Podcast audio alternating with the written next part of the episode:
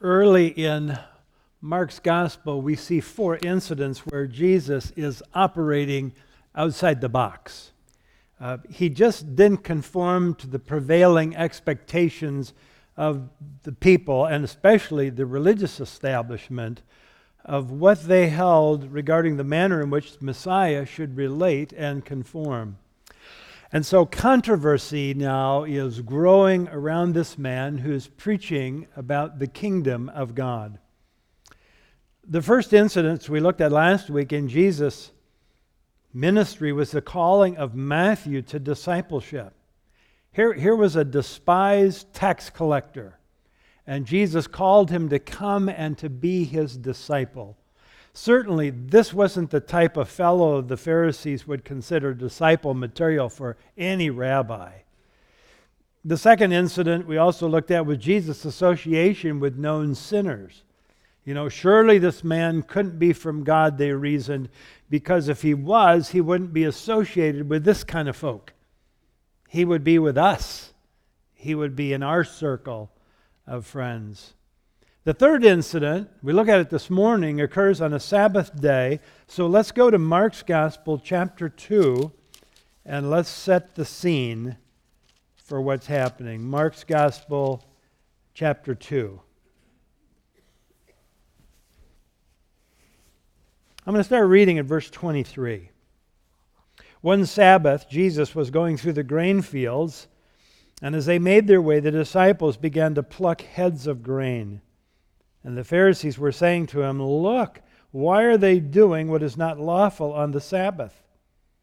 And he said to them, Have you never read what David did when he was in need and was hungry, he and those who were with him?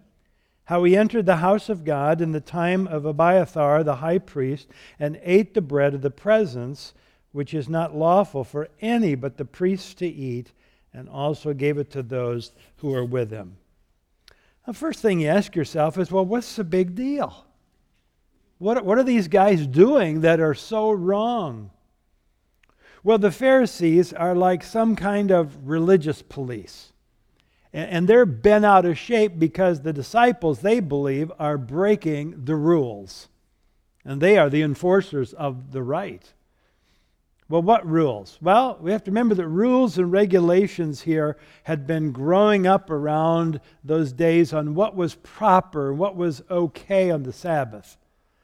By this time, the religious leaders the, of the nation of Israel had established a thousand and one restrictions and rules related to the Sabbath what was permissible and what was not. Now, their initial motive was very honorable. And that was to hallow the Sabbath day in accord with God setting it aside as a day of rest. But by Jesus' day, however, the original purpose had been obscured and lost through the evolution of rules and, and all of these regulations that governed what defined work. Just let me illustrate. Um, it was acceptable, I know some of you will be happy to know this, it was acceptable to spit on a rock on the Sabbath. But you couldn't spit on the ground. Why? Well, because if you spit on the ground, you form mud. And mud forms mortar. And, and mortar that's used in bricklaying. And so if you spit on the ground and make mortar, you're working on the Sabbath. You, you, you couldn't wear sandals that were riveted with iron rivets because it constituted work in having to raise your foot up off the ground. Another one that'll come into play in the next incident is a physician could not improve the condition of a patient on the Sabbath because that defined work. So let's go back to our story at hand. When the, what the disciples really were doing was not against Jewish law. Indeed, the law allowed for anyone, especially a poor person, the right to pick grain in a neighbor's field as long as you did not use a sickle. But the Pharisees had developed this rule that, that classified even picking grain on the Sabbath as harvesting, and harvesting was work, and you couldn't work on the Sabbath. What's the real issue here? I think it's a couple things. I, I think first it's a matter of control, and second, it's a matter of self righteousness. First, through keeping these rules, they thought they were honoring God and thus establishing a righteousness through adherence to these rules that had been developed. In reality, theirs was a self righteousness. Second, by insisting that others keep these rules that they were committed to, it's a way of controlling them. It's really a way of manipulating them, if you will. Uh, it's a way in which they could build themselves up while they tore others down, these others who were either not able to or unwilling to keep these rules. And that's why I think Jesus comes down so hard on them for these outward acts of righteousness that were devoid of the inward act of righteousness. In other words, it was just sheer hypocrisy. In the Sermon on the Mount, Jesus warned against this kind of behavior. Just turn back one book in Matthew to chapter 6. Jesus addresses it over here. In Matthew chapter 6, verse 1, he says, Beware of practicing your righteousness before other people in order to be seen by them, for then you will have no reward from your Father who's in heaven. Thus, when you give to the needy, sound no trumpet before you as the hypocrites do in the synagogues and in the streets, that they may be praised by others. Truly I say to you, you've received, you've, they've received their reward. But when you give to the needy, do not let your left hand know what your right hand is doing, so that your giving may be in secret, and your Father who sees in secret will reward you. And when you pray, you must not be like the hypocrites, for they love to stand and pray in the synagogues and at the street corners, that they may be seen by others. Truly I say to you, they have received their reward. But when you pray, go into your room, shut the door, and pray to your Father who is in secret, and your Father who is in secret will reward you. Drop down to verse 16. And when you fast, do not look gloomy like the hypocrites, for they disfigure their faces, that their fasting may be seen by others. Truly I say to you, they have received their reward. But when you fast, anoint your head and wash your face, that your fasting may not be seen by others but by your Father who is in secret, and your Father who sees in secret will reward you. Now, in, in Mark's gospel, Jesus draws an example out of Jewish life and history to establish a precedent for what the disciples were doing. The story comes out of the book of 1 Samuel, chapter 21, where David, who's on the run for his life from King Saul, who's seeking to kill him, goes to the city of Nob, to the priest of Ahimelech, and asks for something to eat for himself and for those who were with him. The priest says that there's nothing available except the consecrated bread, bread that was only to be eaten by the priests. These 12 loaves of bread were replaced every day with fresh loaves. You know what? God didn't condemn David for what he did. There's two important things, I think, there. First, David was hungry and needed to eat, nothing to eat that he had. And so he was not condemned for doing what he did. Second, David wasn't just any man. Even though he's not yet installed as king, he's already been anointed as king. And God says that that's okay for what he was doing. His line would produce the Messiah. So, in a sense, Jesus' appeal here to the Pharisees is that if God did not condemn the future King David, from satisfying his legitimate need, why then should they condemn him and his disciples for doing what David did? Indeed, you could make a greater argument here because the king was in their midst. This is the king proclaiming that the kingdom of heaven was at hand. And then Jesus restates the purpose behind the commandment regarding the Sabbath. Look in Mark chapter 2, verse 27. Jesus said to them, The Sabbath was made for man, not man for the Sabbath. So the Son of Man is Lord even of the Sabbath. To these Pharisees, he says the Sabbath was given for men's benefit and not the other way around. Now, is Jesus abolishing the observance of the Sabbath? No. But he redirects their focus from the day of the Sabbath to the Lord of the Sabbath. And in doing so, he establishes his supremacy even over the Sabbath. Simply put, it's this Jesus is Lord over all. The Son of Man is the one who defines what is right and wrong on the Sabbath, what is lawful or what is not, what is permitted and what is not. You know, this must have really stuck in the craw of the Pharisees. You know, their method of control and superiority was being undermined and challenged by this itinerant teacher. You know, they developed their rules and they sat in judgment on any who dared break these rules we always face the risk of establishing our rules and, and or taking what we understand to be rules and expanding on them and overlaying them onto others with the result that we sit in judgment upon them if they don't follow our rules. Ray Stedman writes When people become overly zealous in enforcing rules and regulation, they usually invalidate the purpose of those rules and regulations. And this is when rules become enslaving. I think we need to distinguish between the normal, valid, and appropriate place of rules and when those rules become the problem. When those rules enslave and detract from the spirit and purpose of the rules. Now, let me throw another caution out at you, like last week. Don't throw out the baby with the bathwater here policies, procedures, properly applied, liberate. They don't enslave. We as parents need to know that about our children when you've got young children at home. Rules liberate. You know where the boundaries are.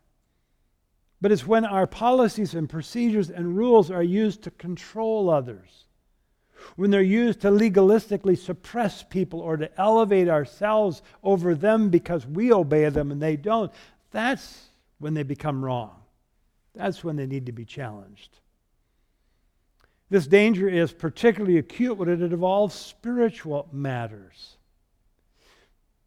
The 17th century French scientist philosopher Pascal wrote Men never do evil so completely and cheerfully as when they do it from religious conviction. We see it today, don't we? But Jesus calls us to be grace givers, to trust others with the freedom to live their lives and follow after Christ in their own convictions, guided by the Spirit of God and the Word of God.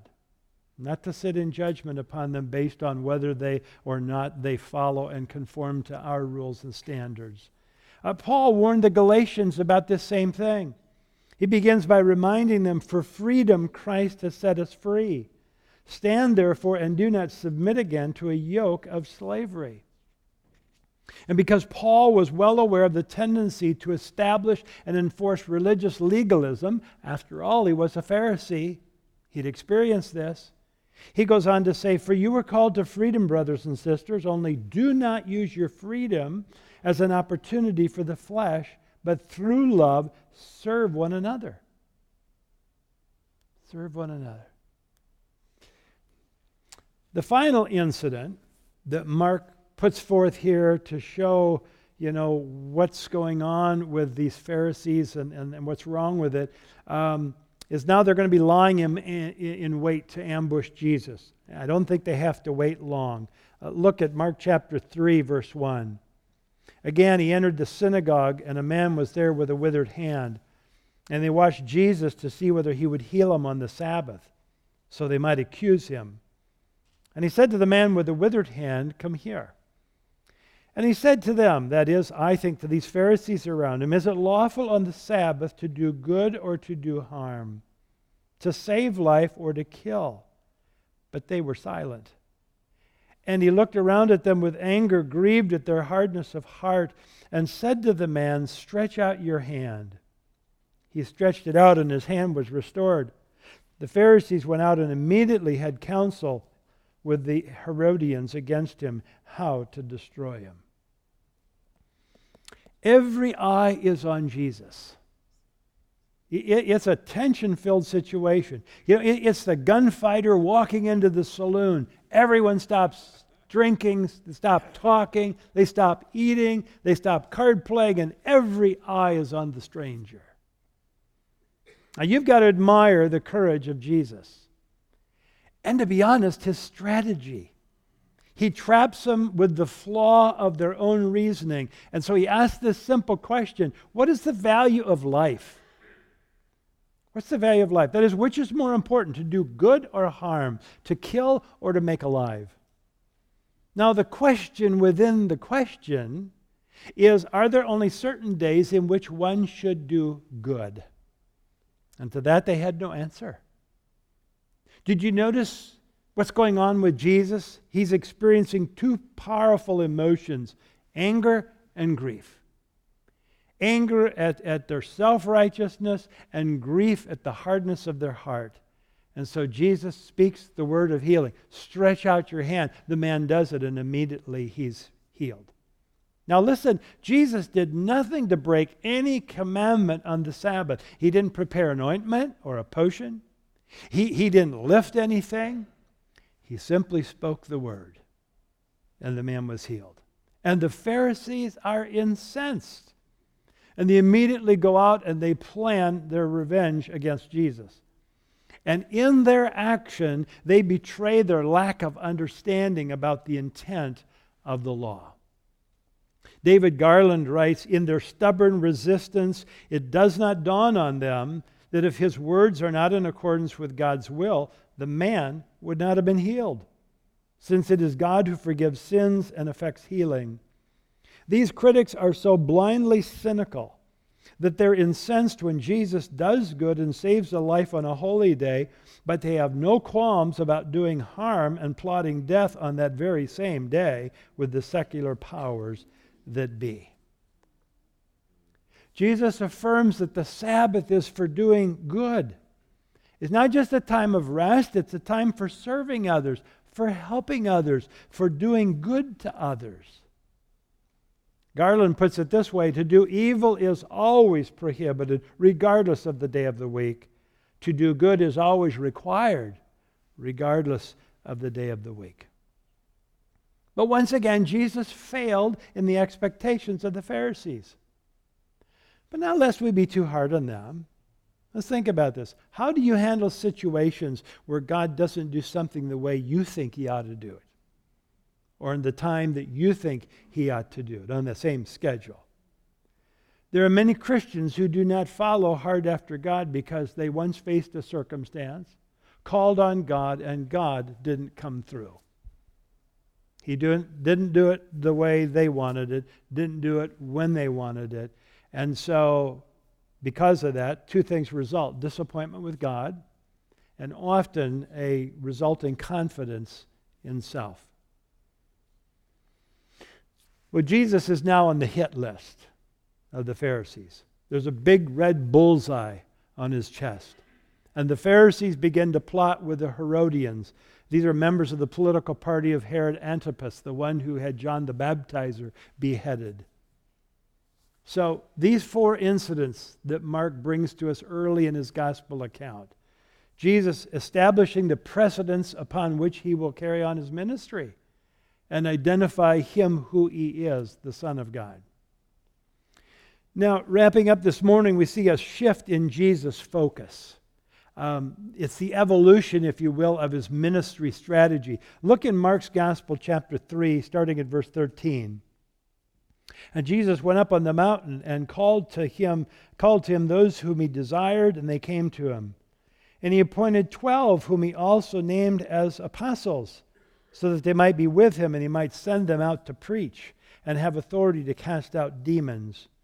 And he appointed the twelve Simon, to whom he gave the name Peter James, the son of Zebedee, and John, the brother of James, to whom he gave the name, the name Boanerges, which is sons of thunder, Andrew and Philip, and Bartholomew and Matthew, and Thomas and James, the son of Alphaeus, and Thaddeus, and Simon the Zealot, and Judas Iscariot, who betrayed him. Think about how Jesus began his ministry. Uh, it starts with the public unveiling and identification of his identity at the baptism that he experienced in the River Jordan. From right there, he went into the wilderness to face the tempter. He came out of that and he goes into his hometown of Nazareth, where he declares his ministry manifesto. They seek to throw him off the cliff, but he walks out in their midst. And, and then he goes around preaching the, the, the message of the kingdom, preaching a preparation, a repentance, and preaching that's accompanied by works of miracles. Why? To authenticate him, to authenticate his message. But now he shifts his focus from the crowds to a few men who would be his apostles. Oh, he still engages the crowds, but, but the disciples are always with him, front and center on everything he does. And he uses those opportunities to instruct, to train, and to prepare the 12. And in his calling of the 12, in just this, these few verses in the gospel account, we see a strategy that God even uses today in expanding his kingdom. It's the multiplication of his ministry through the lives of those he's saved. So I want you to see several things about this incident here. First is his divine preparation. Luke adds something in his gospel account that we don't see in Mark's. And that's this In those days, Jesus went out to the mountain to pray. And all night he continued in prayer to God. And when day came, he called his disciples and chose from them twelve, whom he named apostles. This would not be a casual choice. This is very intentional. This is guided by the direction that he would receive from his Father as he waited upon him in prayer. Second is see his divine choice. Jesus, with his Father's guidance, chose them who, those whom he wanted.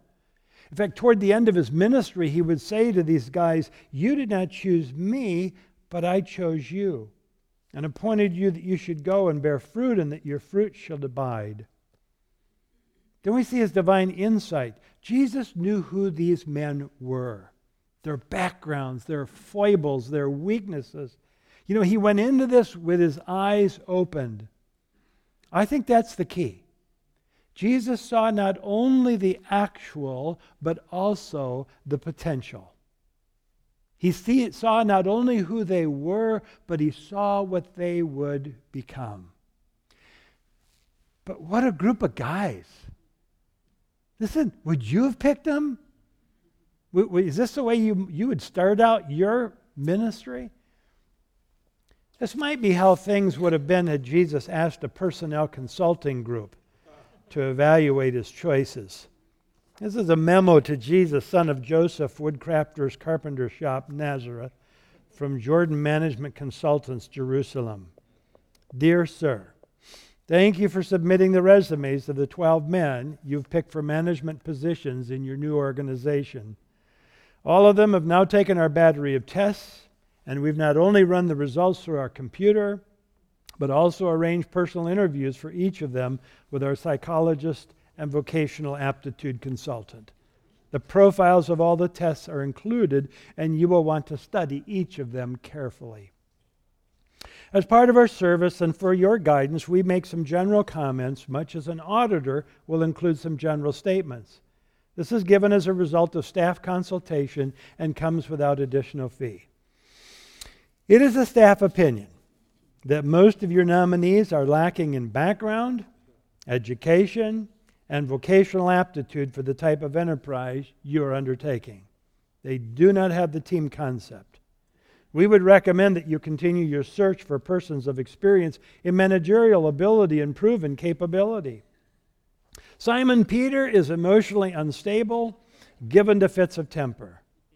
Andrew has absolutely no qualities of leadership. The two brothers, James and John, the sons of Zebedee, place personal interest above company loyalty. Thomas demonstrates a questioning attitude that would tend to undermine morale. We feel that it's our duty to tell you that Matthew has been blacklisted by the Greater Jerusalem Better Business Bureau. James, the son of Alphaeus, and Thaddeus definitely have radical leanings, and they both registered a high score on the manic depressive scale. One of the candidates, however, shows great potential. He's a man of ability and resourcefulness, meets people well, has a keen business mind, and has contacts in high places. He's highly motivated, ambitious, and responsible. We recommend Judas Iscariot as your controller and right hand man. All of the other profiles are self explanatory. We wish you every success in your new ventures. Sincerely yours, Jordan Management Consultants. Who in their right mind would pick those guys? But we need the same discernment, don't we? You know, we often focus on the current situation and status of people rather than seeing who they can become as they grow in Christ. Here's something else his divine intent. Notice that Jesus called them to be with him, he called them to a relationship. And they're now transitioning from followers, oh, there were scores of them, to being disciples. And it calls for a developing knowledge and trust in the one who called him.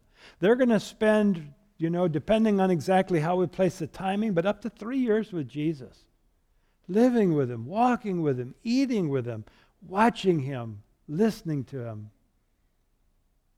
Jesus called them to share his life, and he desires to impart his life to them. But you know what? It's no different today. That's what Jesus calls us to. He wants to share his life with us. He wants us to know his life, not just a follower, a disciple. And so I ask you this morning, where are you in this process? Are you just a follower or are you a committed disciple? It's really a difference in those two things. Jesus wanted these people to experience him, his life. And that's his invitation to us today. And then the divine commission. Jesus called them to multiply his ministry. He would work through them. And so he sends them out to preach. He gives them authority to cast out demons. Why does he do that? I think it's for the same reason that Jesus did his miracles it was to authenticate the message and the messenger. Again, we see this similar strategy today. We're going to talk about this in, in a few weeks when we think about boot camp. Um, Paul understood this strategy. When he writes to Timothy and explains it this way the things you have heard from me in the presence of many witnesses, these entrust to faithful men who will be able to teach others also. It's the strategy of multiplication. Jesus saw the needs of the multitude, and he saw the strategic need of multiplying his ministry. You know, from a human perspective, Jesus put all his eggs in one basket. He chooses to start this entire multiplication ministry with a group of 12 that would eventually really be 11, and then they would add a 12th after Jesus' resurrection. But the church would be founded chiefly upon these guys. They would be at the forefront of his ministry throughout the world. They would be the ones about whom it was said in the book of Acts these folks have turned the world upside down. But the strategy of Jesus is the same today. He, he delights in manifesting his life through us drawing others to his saving power, using us as his hands and feet to minister to the needs of others. That's what God's calling you and me to as a believer. That's what he's calling Knollwood as a church. So as we seek to be his disciples, he will continue to build his church in and through us, to expand his kingdom through our lives and through our service. Would you pray with me? God, such a such a challenging thought that you have chosen to minister through us by your Holy Spirit who dwells within us to be your voice, to be your hands, to be your feet. And you want to build your kingdom through your church, the people who have been entrusted with your grace. And so help us, God, as we think through our own lives to evaluate whether we are simply a follower or whether we have chosen to become a disciple and desire to go deeper in a walk with you. Lord, would you call us then to those means by which we do that time with you, time in your word, time with other Christians? Would you do your work through us as the people of Knollwood? In Christ's name I pray. Amen.